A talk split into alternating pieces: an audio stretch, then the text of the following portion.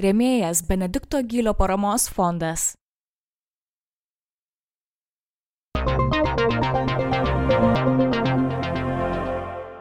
Sveiki mokslos ribos podcast'o klausytojams, su jumis Agnius ir mūsų dar vienas pokalbis. Šiandien kalbėsime su Elizabet Beržanskytė. Taip. Ir šiandien pasikalbėsime apie mokslininko kelią, kaip studentai tampa mokslininkais ir daugiau dar apie artėjančią The Coins konferenciją. Tai nežinau, nuo ko mes galim pradėti, gal nuo pačios konferencijos. Galim pristatyti tiesiog, kas tai, apie ką, kada ir kur. A, tai sveiki, taip gerai, galim pradėti nuo konferencijos. Tai DECONS konferencija tai yra Tarptautinė gyvybės mokslo konferencija, a, kuri šiais metais vyks jau 15 kartą. A, pagrindinis organizatorius šios konferencijos yra Vilniaus universiteto studentų atstovybė gyvybės mokslo centre. A, labai smagu paminėti iš tiesų, kad a, konferencija vis labiau plečiasi, todėl organizatorių tarpe a, turime ir šiais metais, ir praeitais metais turėjome studentų ir iš kitų fakultetų. A, tai tiek būtų turbūt apie pačią konferencijos organizatorius. Konferencija vyks šiais metais kaip ir tradiciškai vasario gale, vasario 25-27 dienomis. Jis vyksta Vilnius, Vilnius universiteto gyvybės mokslo centre. Mhm. Tai va. Mes būtinai įdėsim ir, ir nuorodą, kur galima Taip. bus visą susirasti informaciją, bet tada, tarkim, tai reikia registruotis jai, kur Registruotis galima, registracijos anketa yra prieinama Peiseros būtent puslapį internetinėme, o patį tą nuorodą į tą patį puslapį galim rasti mūsų internetinėje svetainėje thecoins.eu arba taip pat mūsų Facebook platformoje mhm. galima. Mhm. Tai tada apie ką, kokios temos ten vyrauja? Taip, tai šiais metais turėsime keturias pagrindinės temas, trys tokios labiau siauresnės, tai molekulinė biologija, genetika ir neurobiologija ir viena šiek tiek platesnė, kurią pavadiname Accessing the Complexity of uh, Living Systems. Ir uh, jinai šiek tiek daugiau apima sričių, todėl ir pavadinimas toks kompleksiškesnis. Uh, turime atvykstančius 12 mokslininkų. Jie atvyksta pas mus iš tokių šalių kaip Anglija, uh, Škotija, Čekija, Šveicarija, Prancūzija, Izraelis. Uh, ir taip pat norėčiau paminėti, labai smagu, kad turime netgi du Nobelio premijos laureatus, kurie skaitys pas mus paskaitas ir vieną prestižinės Albert Warren premijos mhm. laureatą. Tai va. Ir tarkim, kokius gal specifinius pranešimus, tarkim, Nobelio premijos -hmm. laureatai kokius, apie kokias būtent tiksliai temas galbūt. Taip, tai uh, pirmasis Nobelio premijos laureatas yra Aaron Čehanover, jis atvyksta pas mus iš Izraelio ir jis 2004 metais buvo apdovanotas būtent Nobelio premiją chemijos srityje uh, už tai, kad jis atrado molekulinį kelią, kurio būdu uh, lastelės gali pašalinti, tai yra degraduoti nereikalingus baltymus irgi specifinio baltymų biokvitino pagalba. Kalbant apie kitą Nobelio premijos laureatą, tai yra Jean-Marie Len, jis yra prancūzas, jis skaitys pas mus video paskaitą. Tai jisai kartu su savo kolegomis irgi buvo apdovanotas būtent chemijos srityje Nobelio premiją.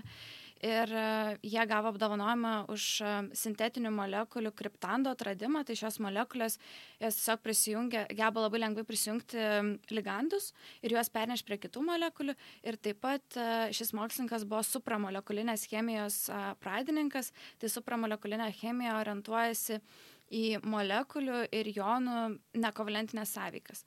Ir dar ką galėčiau paminėti, tai būtent apie tą mokslininką, kuris laimėjo Varen Albert premiją. Tai, tai yra mokslininkas iš atvykstantis pas mus iš Vokietijos. Ir profesorius Peter Hegeman, ir jisai yra kartu su kolegomis laimėjo tą premiją būtent 2019 metais, tai čia visai visai neseniai, uh, už tai, kad uh, jie atrado naują uh, visiškai mokslo šaką - optogenetiką.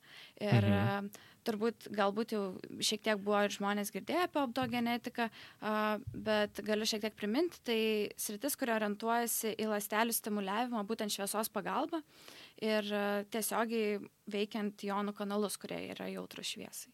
Kokie, tarkim, galėtų būti pasiekimai šioje srityje? Ko galėtų galbūt pakeisti jau dabar esamus tyrimus? Čia apie optogenetiką, taip. Tai realiai. Kuo jinai tokia nauja galbūt? Taip, tai pagrindinis dalykas uh, turbūt yra visos tos neurologinės lygos, nes ir, patys, ir pats mokslininkas kartu su savo kolegomis, jie, jie dirbo ties neurologinėmis lygomis. Tai, nu, va, čia būtų toks pagrindinis akcentas, kur galim būtų panaudoti, būtent aiškinantis būdus, kaip tos lygos vystosi ir, ir taip pritaikant kažkokius vaistus jų gydimui.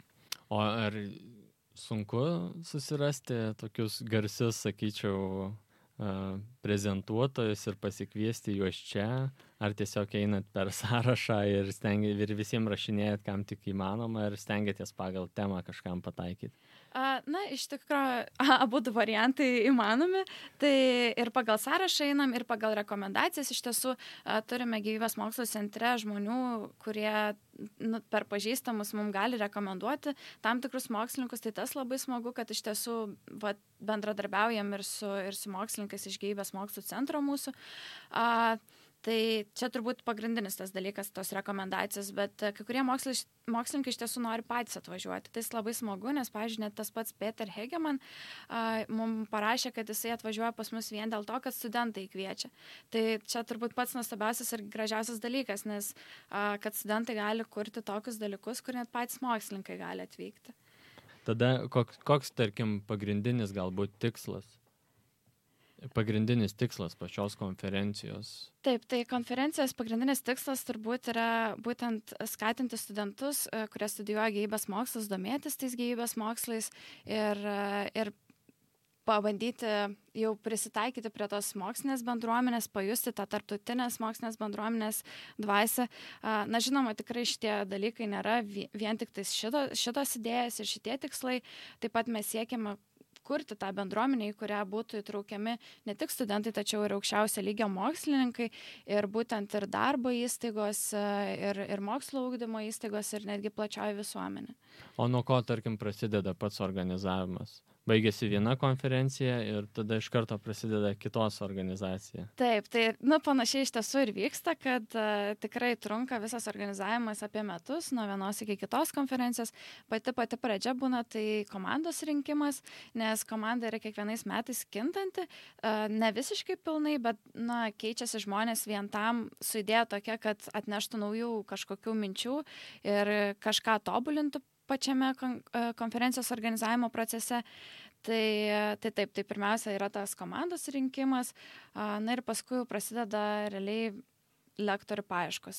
Pa, pati pradžia yra lektorių paieškos, paskui apie, apie visą tą formuojasi. Maždaug kaip turi tam tikras temas iš tų lektorių, ką taip, galite taip, taip. išgirsti. Taip, būtent. tada jau galima ir temas apdėlioti, taip visiškai. Teisai. Kaip suprantu, tai nebus vien tik tai lektorių paskaitos, tarkim, kokių darbų veiklų Taip, tai žinoma, nebus vien tik lektorių paskaitos, tai a, turėsime ir 25 dieną vasario turėsime panelinę diskusiją, kurios pavadinimas Networking in Science. Tai irgi kviesime prelegentus diskutuoti tokiamis a, temomis kaip ryšių kūrimas būtent a, tarp valstybių, a, kurios a, dalyvauja būtent mokslinėje veikloje. A, ar iš tiesų mokslininkui reikia to viso šito dalyko, to bendradarbiavimo. A, tai va, tai tiek turbūt apie tą panelinę diskusiją. Taip pat kaip ir kasmet turėsime įmonių mūgę, kurioje kviesime pristatinėti a, savo veiklą mūsų remiančias ir mūsų palaikančias įmonės. Tai labai smagus, e, labai gera proga iš tiesų studentams yra susipažinti su jiems galbūt patinkančios įmonės atstovais, pasikalbėti apie ateities perspektyvas, galbūt pasitarti dėl darbo ar, ar praktikos mhm. galimybių. Uh, Taip, ir dar tikrai svarbi dalis yra ta, kad tikrai mes duodame labai didelę erdvę studentams pasireikšti, kadangi vis dėlto tai ta konferencija kaip ir yra dovana studentams, tai studentai gali pristatinėti irgi savo tyrimus, tai jie tai gali daryti dviejais būdais. A, tai pirmasis būtų, jie gali parengti plakatinį pranešimą, a, tiesiog išdėstant visus rezultatus savo tyrimų ir tuomet dalyvauti plakatinių pranešimų sesijų kartu su kitais dalyviais, a, arba jie gali parengti žodinį pranešimą ir pristatinėti jį tai pačiai auditorijai, stovint toj pačioj vietoj, kur ir kvestiniai svečiai pristatinėja. Tai tiesiog ne tik pas pasiklausyti garsesnių mokslininkų paskaitų, bet ir pačiam įdėti darbo kviečiat. Taip, taip, visiškai teisingai. Taip. O tarkim, su kokiais sunkumais susidurėt organizuodami tokią konferenciją? Kas galbūt sunkiausia sukoordinuoti? Oh, geras klausimas iš tiesų. Uh, turbūt didžiausias sunkumas yra tas, kad uh, lektoriai, jie, kiekvienas iš jų yra visiškai kaip atskiras individas ir todėl prie jų labai reikia nu, atskirai taiktis ir ieškoti skirtingus prie, prieimus. Jie kiekvienas atvažiuoja su savo sąlygom, savo reikalavimais ir savo norais.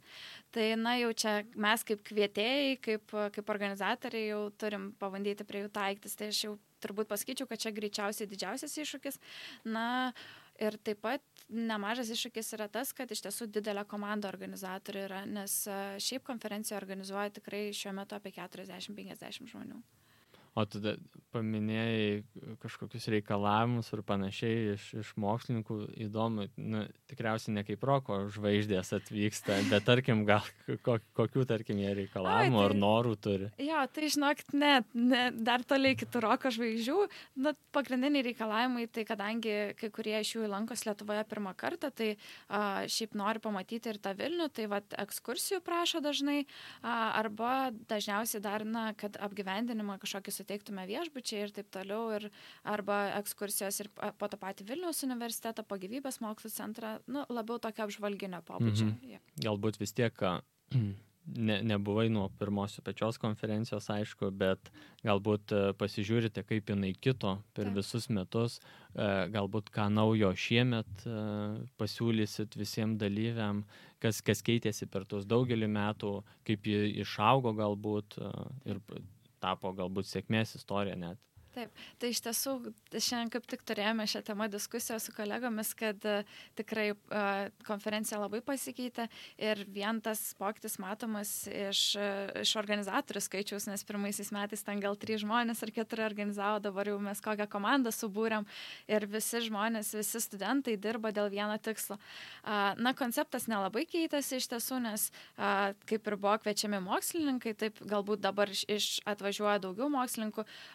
Pretože laimėję kažkokius didesnius apdovanojimus, tai nes Nobelio premijos laureatai irgi tik tais neseniai pas mus konferencijoje atsirado, tai irgi va tokia naujovė, tada galiu paminėti moksleivių programą, iš tiesų, kur, apie kurią nebuvau užsiminus prieš tai, kad jinai irgi tik trečius metus šiais metais vyks, bet tikrai labai noriu pakviesti visus moksleivius, kuriem įdomus tie mokslininko gyvenimo užkulisiai, atvykti ir išbandyti savo jėgas būtent atskirose praktinėse užsiemimuose, kurių metu mes suteikiame šansą moksleiviam grininti žiedinę E, DNR iš bakterijų, taip pat e, bus užsiemimas su fermentais, tai tikrai labai įdomu. Ir jeigu grįžtant šiek tiek prie temos, kas dar kito, mhm. tai šiais metais irgi turim tokį visiškai unikalų naują dalyką, tai yra a, visuomenės programa, a, kuri yra startuolis, galim sakyti, mūsų konferencijos, nes a, sulaukiam tikrai nemažai a, žinučių žmonių, kad a, kad jie nori dalyvauti konferencijoje, bet ne visą laiką gali, vien, to, vien todėl, kad galbūt tas žinių bagažas kartais nėra toks didelis kaip jų tikrų mokslininkų. Nu, čia kaip aš. tai, va, tai, tai suteikiama šansą būtent žmonėm, kurie bent šiek tiek domisi atvykti ir išbandyti save būtent užsiemimuose, kurie yra visiškai atskiri ir, ir kurių metu galiu šiek tiek... Jo, mane sudomino. Jo, jo, sudominti. Tai, tai vienas iš užsiemimų, iš užsiemimų tai bus būtent uh, E, lastelių ir specifinių audinių dažymas, tai patys e, dalyviai galės nudažyti ir stebėti mikroskopu. Ir taip pat kitas užsiemimas tai bus e, toks, kad dalyviai galės išbandyti savo jėgas naudojantis vienu pagrindiniu mokslininku darbo įrankiu, tai mechaninė pipetė. Taip. Bandau save įsivaizduoti laboratorijoje. Tai reikia atvykti ir tada jo. jau bus lengviau įsivaizduoti. Tada galbūt kaip pavyko pasiekti daugiau tarptautinio žinojimo, ar atvyksta irgi svečių ne tik lektorių, bet galbūt ir dalyvių iš kitų šalių. Taip, tikrai atvyksta dalyvių. Vat pastaruoju metu, grinai pastarąją savaitę, sulaukėme skambučių ir iš Estijos, ir iš Ukrainos. Šiandien su vienu žmogum labai teko daug bendrauti, nes nori atvykti iš Rusijos, bet vat, reikia e, tam tikros vizos ir, ir, ir kalbėjom irgi, ką galim padaryti, kaip galim suteikti šansą būtent žmogui sudalyvauti. Tai tikrai labai smagu, kad žmonės atranda tas konferencijas konferencijas ir, ir, ir atvažiuoja, ir, nes tikrai seniau tai būdavo vien tik tai lietuviai, o dabar vat, jau pastaraisiais metais jau, jau sulaukiam ir didesnio to pasiekimo ir labai smagu, nes iš tiesų konferencija tam ir organizuojama anglų kalba, kad galėtume tai plačiai auditorijai. Na, čia svarbus dalykas tikriausiai paminėti. Taip, taip, taip, visa konferencija anglų kalba vyksta. Tarkim, dar norėjau paklausti apie patį, kaip mes dabar tuo pačiu užsiimam apie viešinimą mhm. pačios konferencijos, kaip pavyksta, tarkim, pasiekti tikslinės auditorijas, kokius metodus galbūt naudojam. Vienas iš jų mes dabar tai darome, bet e, kokie kiti, tarkim, kanalai. Taip, taip, pagrindiniai kanalai, tai žinoma, yra mūsų Facebook platforma, taip pat atgaviname šiais metais Instagram labai aktyviai, stengiamės tenais irgi skelbti visą informaciją ir visus pašnekovus atvykstančius. Taip pat turim ir, e, ir Twitter šiais metais susikūrėm, tai būtent Twitterio tikslas ir buvo irgi tas pasiekti platesnę visuomenę, platesnę mokslinę visuomenę, nes daugelis mokslininkų būtent naudoja Twitterį. Ir iš mūsų vadėsitojo irgi gyvybės mokslo centre sužinojom, kad iš tiesų vat, jie taip daugelis ir suranda tos konferencijas. Tai todėl vat, tai prieėm prie išvados, kad mums irgi reikia to Twitterio tikrai. Tai žiūrėsim, auginsim jį, nes kol kas jis labai labai mhm. mažiukas tam palyginus to Facebook'u. Tikrai reikia sekėjų, bet uh, labai smagu, kad jis startavo. Tai va, na, kokie dar sklaidos būdai, tai uh, Tai žinoma, turim visus tos ir plakatus, ir labai daug atributikos šiais metais turim. Tai, tai visur, kur galite pamatyti obaliuką, tai jau žinokit, kad ten koinsai. O tarkim, su didžiosiam, tarkim, leidėjais ir, ir televizija, tarkim, ta pačia Ar pavyksta ten kažkaip įsibrauti? Taip, tai turim 15 minučių mūsų kaip ir informacinį remėją, tai tenais irgi galim kars nuo karto pamatyti straipsnių, nes neseniai prieš penkias dienas berods išėjo straipsnis apie Nobelio premijos laureatą, būtent Arančią Hanover, mhm. kuris atvyksta pas mus. Tai visos konferencijos metu irgi e, eis straipsniai 15 minučių.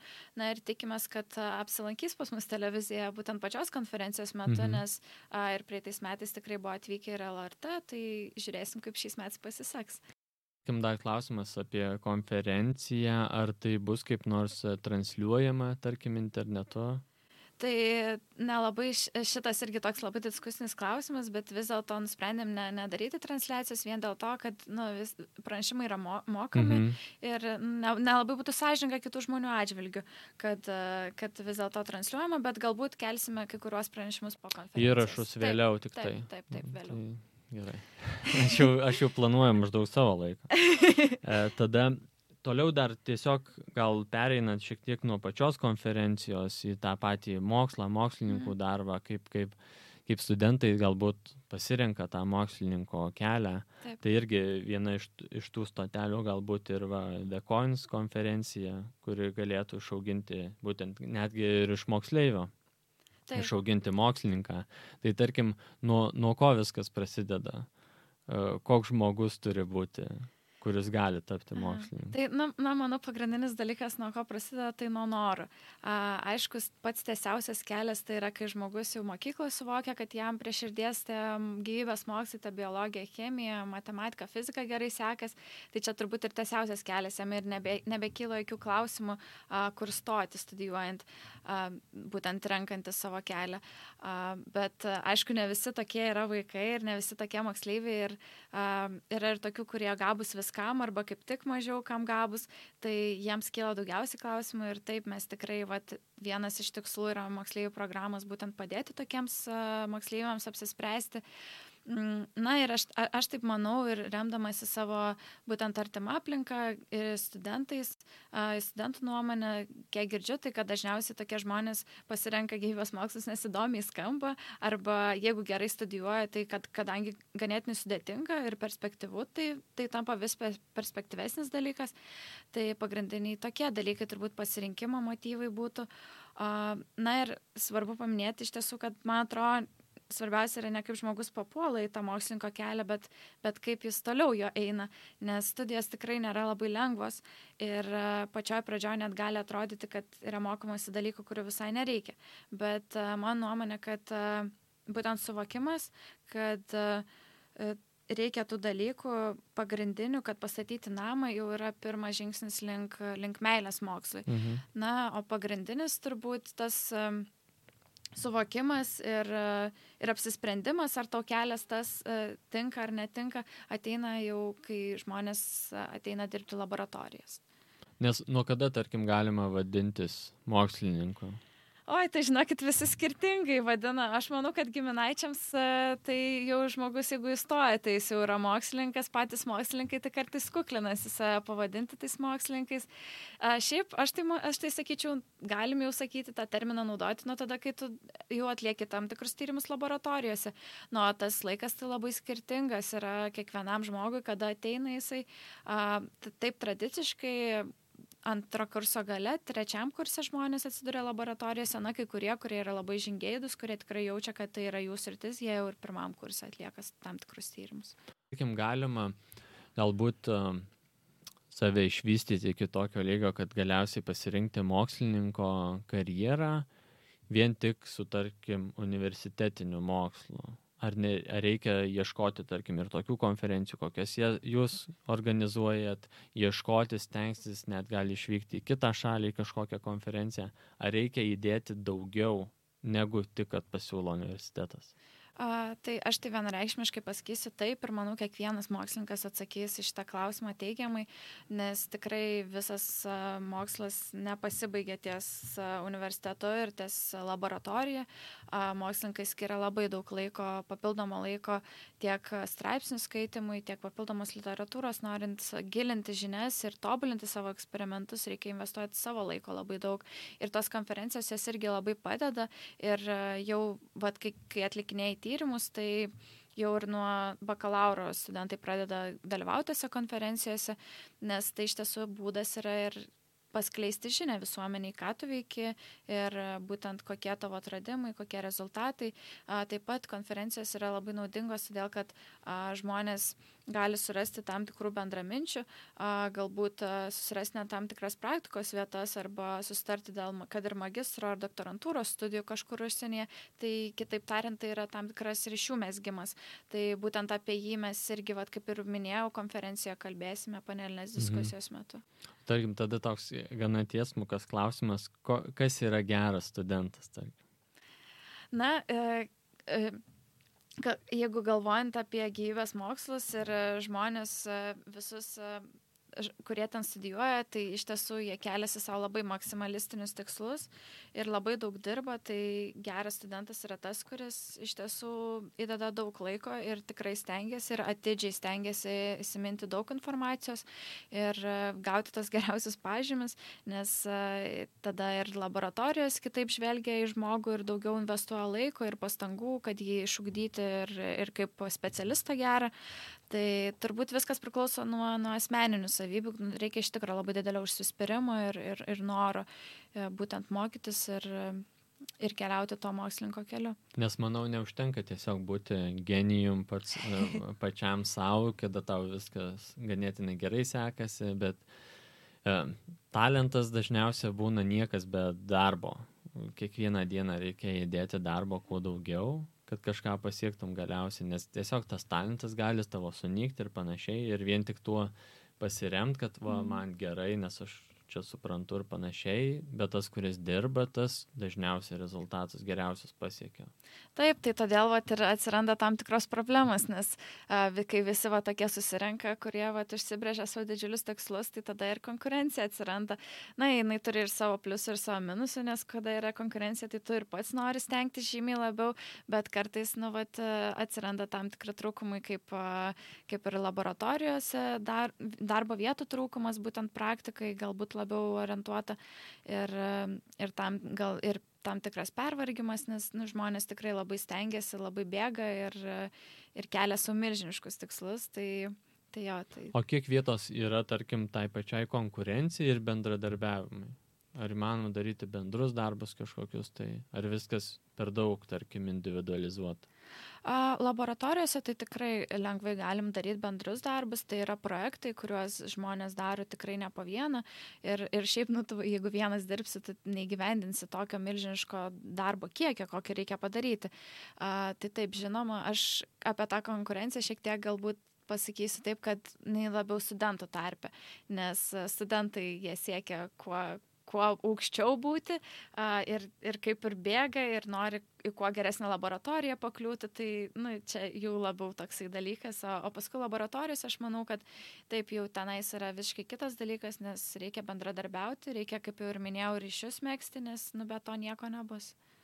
Nes be ne, be ne vienas galbūt akademiniam visam kelyje, be ne didžiausias tas žingsnis tai yra doktorantūra, kada tu jau Taip. tampi tam tikrų tyriejų su savo tema, ateini. Taip. Ir ten tikriausiai jau tada pasijauti, kad tu jau darai tą tikrą, galbūt mokslininko darbą, kada mhm. jau tai yra tavo darbas, tu už tai gauni vis tiek, sakykime, e, nedidelį, sakyčiau, gailą mhm. atlyginimą, bet vis tiek tai jau yra tavo kaip ir visa veikla, į kurią tu orientuojasi. Mhm. Ar, ar tas, tarkim, perdegimas per visus tuos metus studijų, ar, ar ne, kartais neatsiliepia tose pačiose doktorantūrose. Nes aš irgi turiu ta, tam tikrų ir pažįstamų, kurie mm. po kelių metų doktorantūros metą studijas, yeah. nes jie, tarkim, sakykime, 19 metų ar 18 įstojo į universitetą ir visas tas kelias - bakalauras, magistras, doktorantūra, yeah. jie tiesiog kiekvieną dieną tame ir kartais nemato jokių kitų galimybių. Taip, na tikrai pasakysiu, kad nėra lengvas visas šitas dalykas ir taip ypač jeigu tu po mokyklos iš karto ateini ir tai be jokių pertraukų iki po doktorantūros, bet yra ir kitas, kita medalio pusė ta, kad iš tiesų doktorantūra tikrai nėra skirta kiekvienam žmogui ir nu, va, jau tokia būna tarpinė statelė, ties kuria daug kas susimąsto, tai yra magistras, nes nu jau doktorantūrą žengti jau čia jau yra toks nu didelis žingsnis. Tai, tai taip įmanoma perdegti, bet aš manau, kad į doktorantūrą jau ateina tie žmonės, kurie yra visiškai motivuoti ir kurie tikrai žino, kad jie nori to gyvenime ir kad jie sės, kad jie bus tie mokslininkai ir kad jie dirbs ir toliau, o ne mes po kažkiek laiko. Tai galbūt jie ir kitaip šiek tiek žvelgia visus tos perdegimus ir labiau jau žiūri savo tą organizmą ir, ir nu, kitaip planuoja laiką. Koks galbūt pas mus visuomeniai Lietuvoje vyrauja mokslininko įvaizdis? Tai, na, greičiausiai tai aš sunku pasakyti, nes aš kaip ir irgi atstovas iš mokslo mhm. ryties, tai galiu šiek tiek subjektyviai matyti šitą dalyką, bet man atrodo, kad tiesiog nu, visuomenė žvelgia taip, kad kad neužtenka jam paka, pakankamai tos informacijos apie tai, ką mokslininkas dirba. Galbūt e, sako, sakyčiau, kad a, kiek mano pažįstami visi sako, nu tai ką jūs ten veikėt, laboratorijose sėdit, nu va čia pagrindinė klišė tokia, kad realiai mokslininkas tai žmogus, kuris kažką daro laboratorijai. Tai va.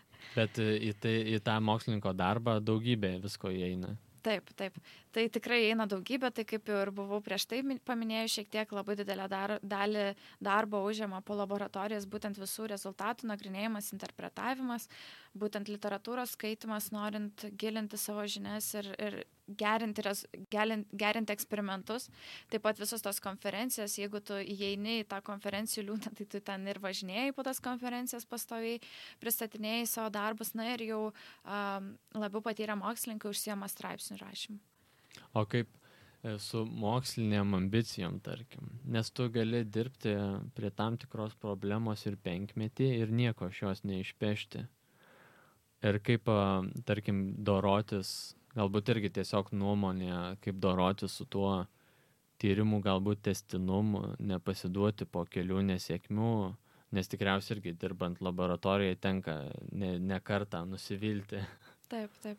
Taip, tai, na čia jau tokia realybė ir su kuria turi, nori, nenori, susitaikyti kiekvienas žmogus, kuris yra tose mokslininko vežėse, nes a, iš tiesų taip, a, bandymai tikrai neraščiau nei vieno mokslininko, kuris, a, kuris, kuriam visi eksperimentai, kuriuos jis darė, pavyko ir jis tiesiog nuėjo tiesiai į, į, į sėkmę.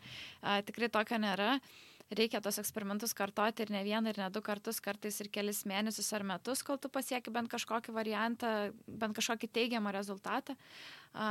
Bet sunku netgi pasakyti, kas galėtų padėti. Tai čia tiesiog yra visiškai asmeninės savybės ir labai didelis noras greičiausiai ir labai didelis užsibrėžimas ir tikslo sėkimas. Tai irgi vienas tokios savybės, kurios, nu, iš tiesų, galbūt, nu, ne, kiekvienam, ne kiekvienas žmogus turi. Ir, ir taip tikrai yra žmonių, kurie ir palūšta, ir kurie ir kurie meta visą tą dalyką, bet aš manau, kad, nu, jeigu tu tikrai esi motivuotas, tikrai žinai, kad tai yra tavo dalykas, tu darysi, tu darysi vėl iš naujo, tu darysi dar kartą, tu galbūt, taip, galbūt tu sustosi, galbūt tu, va tam ir reikalingos tos konferencijos, kad galbūt tu sutiksi žmogų, kuris dirba ties tą, tą pačią problemą ir jūs galėsite aptarti, galbūt tu kažką netaip darai ir irgi pasisemti kažkokių žinių. Tai, na, tiesiog kartoti ir, ir, ir laikyti savo tikslo. Nes atrodo vis tiek mokslininko darbas yra dažnai trunka, kol tu gauni kažkokį tai pripažinimą savo darbo, gali ir kelis dešimtmečius užtruk, kada tu tampi tos ryties asas, taip. tavęs klausosi visi ir tas visas kelias iki to nebūtinai bus toks lengvas. Taip, taip, taip, visiškai pritariu. Ir dar tada uh, toks yra kaip terminas uh, uh, mokslinė arogancija. Aha. Gal teko girdėti. Nes būtent tai e, oponuoja į tą, kad būtent mokslininkas, tirdamas tam tikras problemas ir panašiai, tai jisai būdamas toj visoj terpiai moksliniai, dažnai tam tikrai daliai visuomenės pasirodo, kad jie tiesiog e, ganėtinai yra arogantiški, sakydami lyg tai mes čia viską suprantam mhm. ir, ir leiskit mums čia viską įsiaiškinti ir sakyti, kaip, kaip jums reikia daryti. Mhm. Tai uh, Ar, ar tarkim nėra tokio, tokio e, iš kai kurių mokslininkų nesijaučia, kad jie savo patys žino viską ir viskas?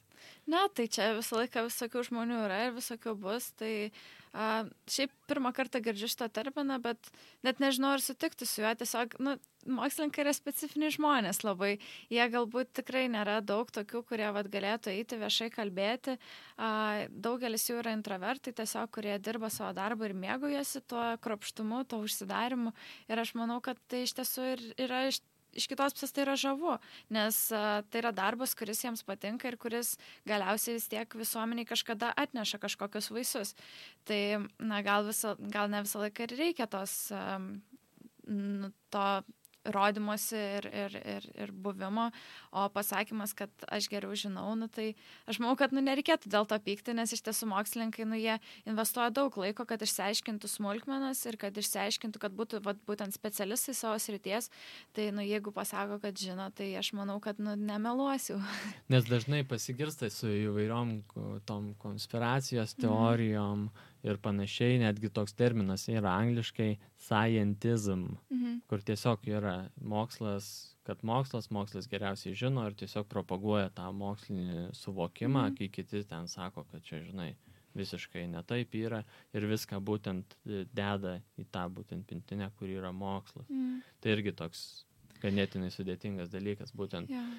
Nes mokslas vis tiek yra mokslas yra atskiras, sakyčiau, turėtų būti net nuo mokslininkų, nes aišku, yra personalijų, kurios nori pripažinimo galiausiai už savo darbus ir panašiai, Taip. kurios gali, jeigu įrodai, kad jie klysta, jie gali įsižeisti ir panašiai. Ir kartais dėl to sunku naujiems tyrėjams ateiti į tam tikrą sritį ir pakeisti mhm. kažkokį tai nusistovėjusi status quo. Mhm. Ir žinom, tarkim, iš to pačio Alberto Einšteino, kaip, mhm. kaip jam sunkiai kartais sekėsi savo Taip. tyrimus prakišti. Mhm. E, tai iš tos pusės galbūt, kad mokslas yra tiesiog mokslinis metodas pažinti pasaulį, mhm. o mokslininkas yra tiesiog, kuris bando tais mechanizmais pasinaudoti. Mhm. Tai, nu taip, iš tiesų, čia kaip ir ne, neturėčiau ką pasakyti prieš, prieš šitą dalyką. Tiesiog, mano nuomonė, reikėtų turėti uh, objektyvų vaizdą, ne, ne, nežiūrėti labai subjektyviai visų pirma ir nežiūrėti į, į kažkokį vieną specifinį atradimą ar vieną specifinį, specifinį mokslą, nes aš manau, kad nu, kiekvienoje srityje gyvenime, kad jeigu tu orientuosies į vieną labai siaurą sritį kažkokią tai ir neturėdamas bendro vaizdo, tai nu, tu niekur nenueisi ir nieko nepasieksi ir, ir greičiausiai, kad nu, tavo informacija nebus labai tikslinga ir teisinga, nes jinai bus tik vienpusė. Tai, tai taip, mokslininkai gali sakyti, kad, kad jie žino ir kad taip yra, bet aš visą laiką norėčiau priminti, kad nu, reikia pasidomėti ne tik vieno mokslininko, ką jis sakė, bet galbūt, e, jeigu įdomu iš tiesų, tai pas, pasimti ir pasinagrinėti dar panaš, panašius tyrimus atliekančių mokslininkų, galbūt teoretikų, kurie irgi testuoja, dirba ties tais klausimais ir tada jau susiformuo šiek tiek platesnis. Ir kartais galbūt mažiau kreipti dėmesio į pačią asmenybę, taip, taip, kuri taip. komunikuoja ir panašiai. Taip, visiškai taip pritariu. O tada, ar trūksta Lietuvoje mokslo populiarinimo, tarkim? Na, mokslo populiarinimo aš manau, kad kaip ir visur tai tikrai trūksta. Ir, ir, ir vien trūksta dėl to, kad, nu, kaip ir tas pagrindinis apibrėžimas, kas yra mokslininkas, tai jis yra nelabai teisingas, kad jisai tai yra žmogus, kuris visą laiką laboratorijai sėdi, bet yra klausimas, kaip populiarinti tą mokslą, nes būdų sugalvoti tam nėra, nu, ta prasme, būdų tam daryti nėra labai daug. Tai va, tai mes konferencijoje irgi šiais metais turime tą E, visuomenės programą, kurią tikrai labai norime, į kurią labai norime pakviesti žmonės, kuriems bet kiek įdomus tas mokslas, pasižiūrėti iš arčiau, kaip tas viskas atrodo. Na, o grįžtant šiek tiek prie to populiarinimo, tai a, ne visą laiką yra lengva surasti būdus jį populiarinti vien dėl to, nes mokslininkai yra tiesiog tokie žmonės, kad nu, ne kiekvienas gali kalbėti ir, ir jiem tiesiog yra jie tiesiog yra kitokio būdo. Tai va tas pagrindinis dalykas, bet yra labai smagu, kad būtent ir studentai prisideda ir, ir va dabar konferencija, kuri bus kovo mėnesį Open Readings, tai jie rengia irgi iš ankstinius renginius uh, susijusius su mokslu. Tai aš manau, kad uh, vat, jeigu mes stengsimės, investuosim savo laiką šiek tiek vat, į populiarinimą to mokslo iš tų renginių pusės, šiek tiek į, į į parinkimą temų šiek tiek su paprastesniais terminais ir paaiškina, pa, parodančių bendrą vaizdą, tai, tai man atrodo, kad situacija gerės. Bet ar neturėtų labiau kažkaip, tarkim, ir pats universitetas skatinti mokslininkų šiek tiek, sakykime, nuo stereotipo išeiti iš laboratorijų, iš mm. savo auditorijų mm. ir daugiau tiesiog reikštis visuomenėje galbūt, nes, tarkim, netgi uh, ir kaip mokslininko išsilavinimo išsilavinusio žmogaus trūksta tarkim netgi ir ir tam pačiam visuomeniniame gyvenime. Mes mhm. žinom tarkim tie nuomonės formuotojai kartais gali būt netgi ir ir universiteto rektorius ar dar kažkokie tai tyrėjai bet dažniau kad jie dalyvautų visuomeniniam gyvenime ir ir jie rodytų tą būtent mokslo mokslo nešamą naudą, kad žmonės mhm. toliau suprastų, kad mokslas yra labai svarbus ir pats švietimas galiausiai mhm. ir kad ne, tiesiog neusimertų, nežinau, kai vyksta kažkoks protestas, kad, kad mokslininkai turi mhm. taksi vairuoti, Taip. uždarbiauti. Taip, taip. Na, vienas iš pagrindinių dalykų, kaip būtent, jeigu kalbėtų apie universitetą, kaip jisai skatina tas mokslininkus reikštis, tai tikrai yra labai didelė dalis mokslininkų, kurie dirba ir dėstytojais. Tai tas yra labai smagu studentams, nes iš tiesų jie gali turėti ir dėstytus, ir praktikus tuo pačiu metu ir pamatyti visiškai kitokią būtent paskaitų ir visos informacijos pusę. Kas kalbant apie visuomenę, tai, na, taip tikrai norėtųsi tų žmonių, bet irgi čia tokie dviprasmiai jausmai, nes iš tiesų mokslininkai, na, jie, kaip ir jau minėjau, tikrai nedaugelis ne yra tokių, kurie gali kalbėti. A, nemažai jų yra introvertai ir todėl nu, juos ištraukti tą, į, tą, į tą visuomenę tai yra labai sudėtinga. Na, nebent jau yra kažkokie atradimai, tai jau tada dideli, tai jau tada, nu, ne, ne, ką nieko ir nedarysi ir, ir turėsi ir, ir, ir pasisakyti ir viską, bet šiaip, nu, tikrai nėra tas labai, labai lengvas kelias, aš taip įsivaizduoju, bent jau kiek aš matau savo aplinkoje žmonių, nu, tai tikrai tiem žmonėms ir kai kuriems net dėstyti nelabai patinka. Mm. Ir dėsto vien todėl, kad nu, tai yra kaip ir pareiga studentam perduoti tas žinias, bet, o kalbant šiaip apie tuos publicistinius labai mokslininkus, tai tam tikri žmonės dirbantis būtent jau rimtus tyrimus atliekantis, tai jie labai kažkaip, man atrodo, negatyviai žiūri į tos publicistinius visus dalykus, nes ir sako, kad nu, jie nėra labai tikri tie mokslininkai, nes būtent ateiti ir pašnekėti kažką apie mokslą, aš manau, kad gali kiekvienas šiek tiek daugiau pasidomėjęs būtent tam tikrą specifinę sferą.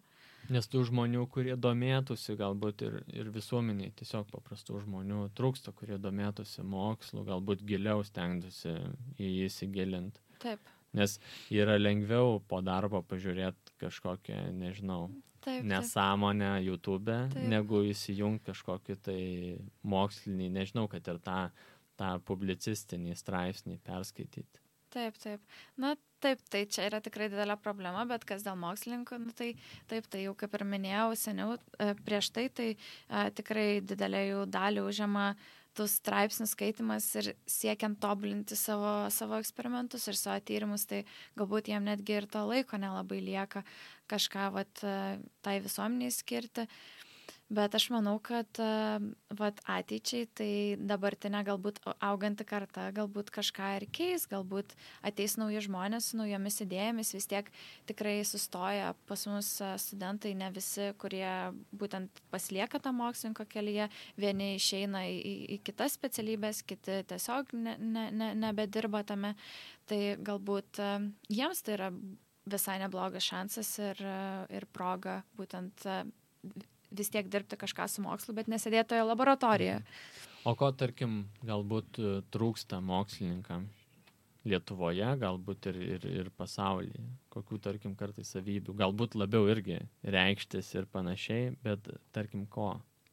Na, savybių tai, nu taip, turbūt greičiausiai tas atvirumas pagrindinė savybė, kurios galbūt trūksta, nes uh, kurių reikia savybių, tai mm, kropštumas, tai čia yra labai svarbi savybė mokslininkui, nes kartais ir netinkamas rankos judesys gali sugadinti to visos, viso mėnesio darbą.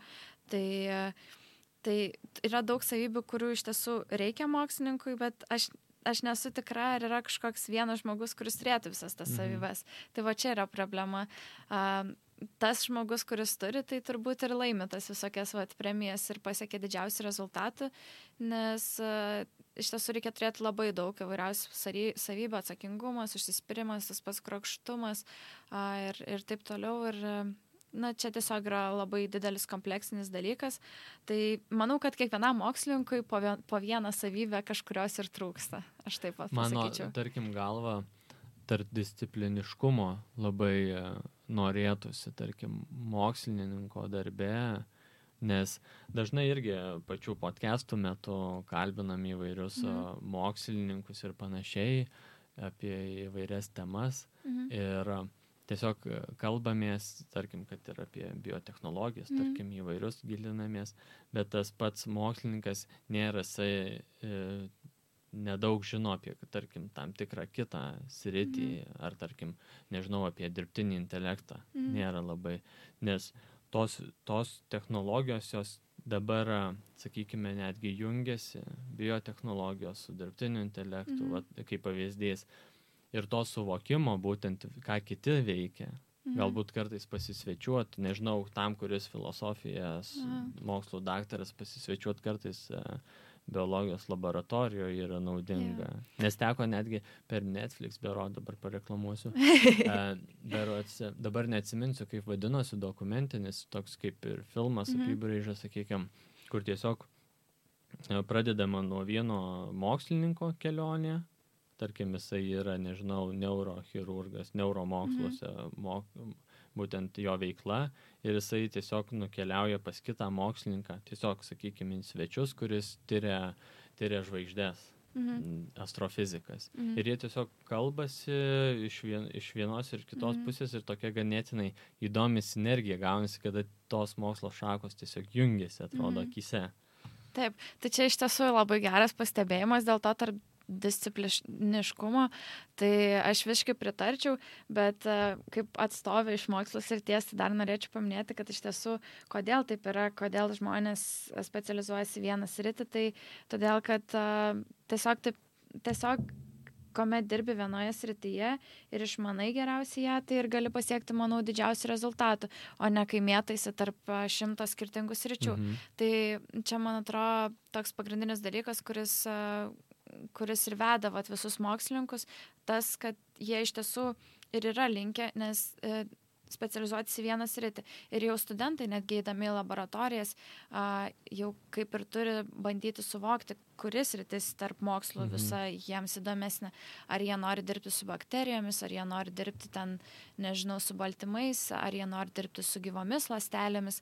Ir, ir tada vat, jau nuo to taško jau įsėda į savo vežes ir, ir mhm. važiuoja. Bet dažnai dar šiek tiek paoponuosiu galbūt. Taip, gerai. Bet dažnai iš tokių sinergijų atsiranda nauji ir mokslai, ir tyrimai, ta mhm. pati mm. optogenetika. Taip, taip. Netgi tai yra šviesa, kas yra realiai fizika, taip. Kaip, kaip šviesa veikia, ir visai kitas rytis yra biotehnologijos, mm. sakykime. Tai kartais tos energijos naujas stimulas, sakykime, duoda visiems tyrimam netgi. Taip, iš tiesų tai duoda, bet um, tada mano, nu, mano nuomonė tada būtų, kad uh, tai labiau galbūt turėtų būti skirta tos paieškos, sinergijos turėtų būti labiau skirtos būtent labiau pažengusiems mokslininkams, nes labai sunku bandyti surasti sąsajas ar skirtingų mokslo šakų, jeigu tu nesi visiškai įsigilinęs į mhm. vieną. O gilintis tikrai yra į ką, nes kad ir pasirinkęs kažkokią specifinę sritį, tai ten yra tiek smulkių dalykų, prieėjęs prie vieno, tu dar kapstai vis giliau, giliau ir realiai galo nėra. Tai man atrodo tada, kad studentai turėtų šiek tiek tikrai skirti laiką specializuotis vienoje srityje ir jau paskui jau galėtų, kad, kad jau paskui galėtų būtent ieškoti tų sąsajų su, kito, su kitomis mokslo šakomis. Gerai, tada dar į pabaigą paminim pagrindinius dalykus apie Vekons. Kur, kada, kaip.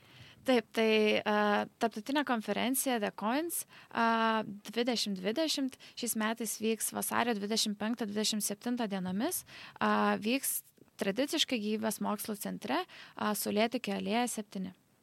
Tai gerai, ačiū, kad tu sukai, pas mus pasikalbėti tikrai buvo įdomu ir visus kviečiam užsukti Vecoins, sužino daugiau, bus įdomių pranešimų, kaip girdėjau, ir galėsit patys net pabandyti kažką nuveikti. Taip. Ir atsisveikiname su visais, būkit kiekvienos dienos mokslininkai. Iki. Visa.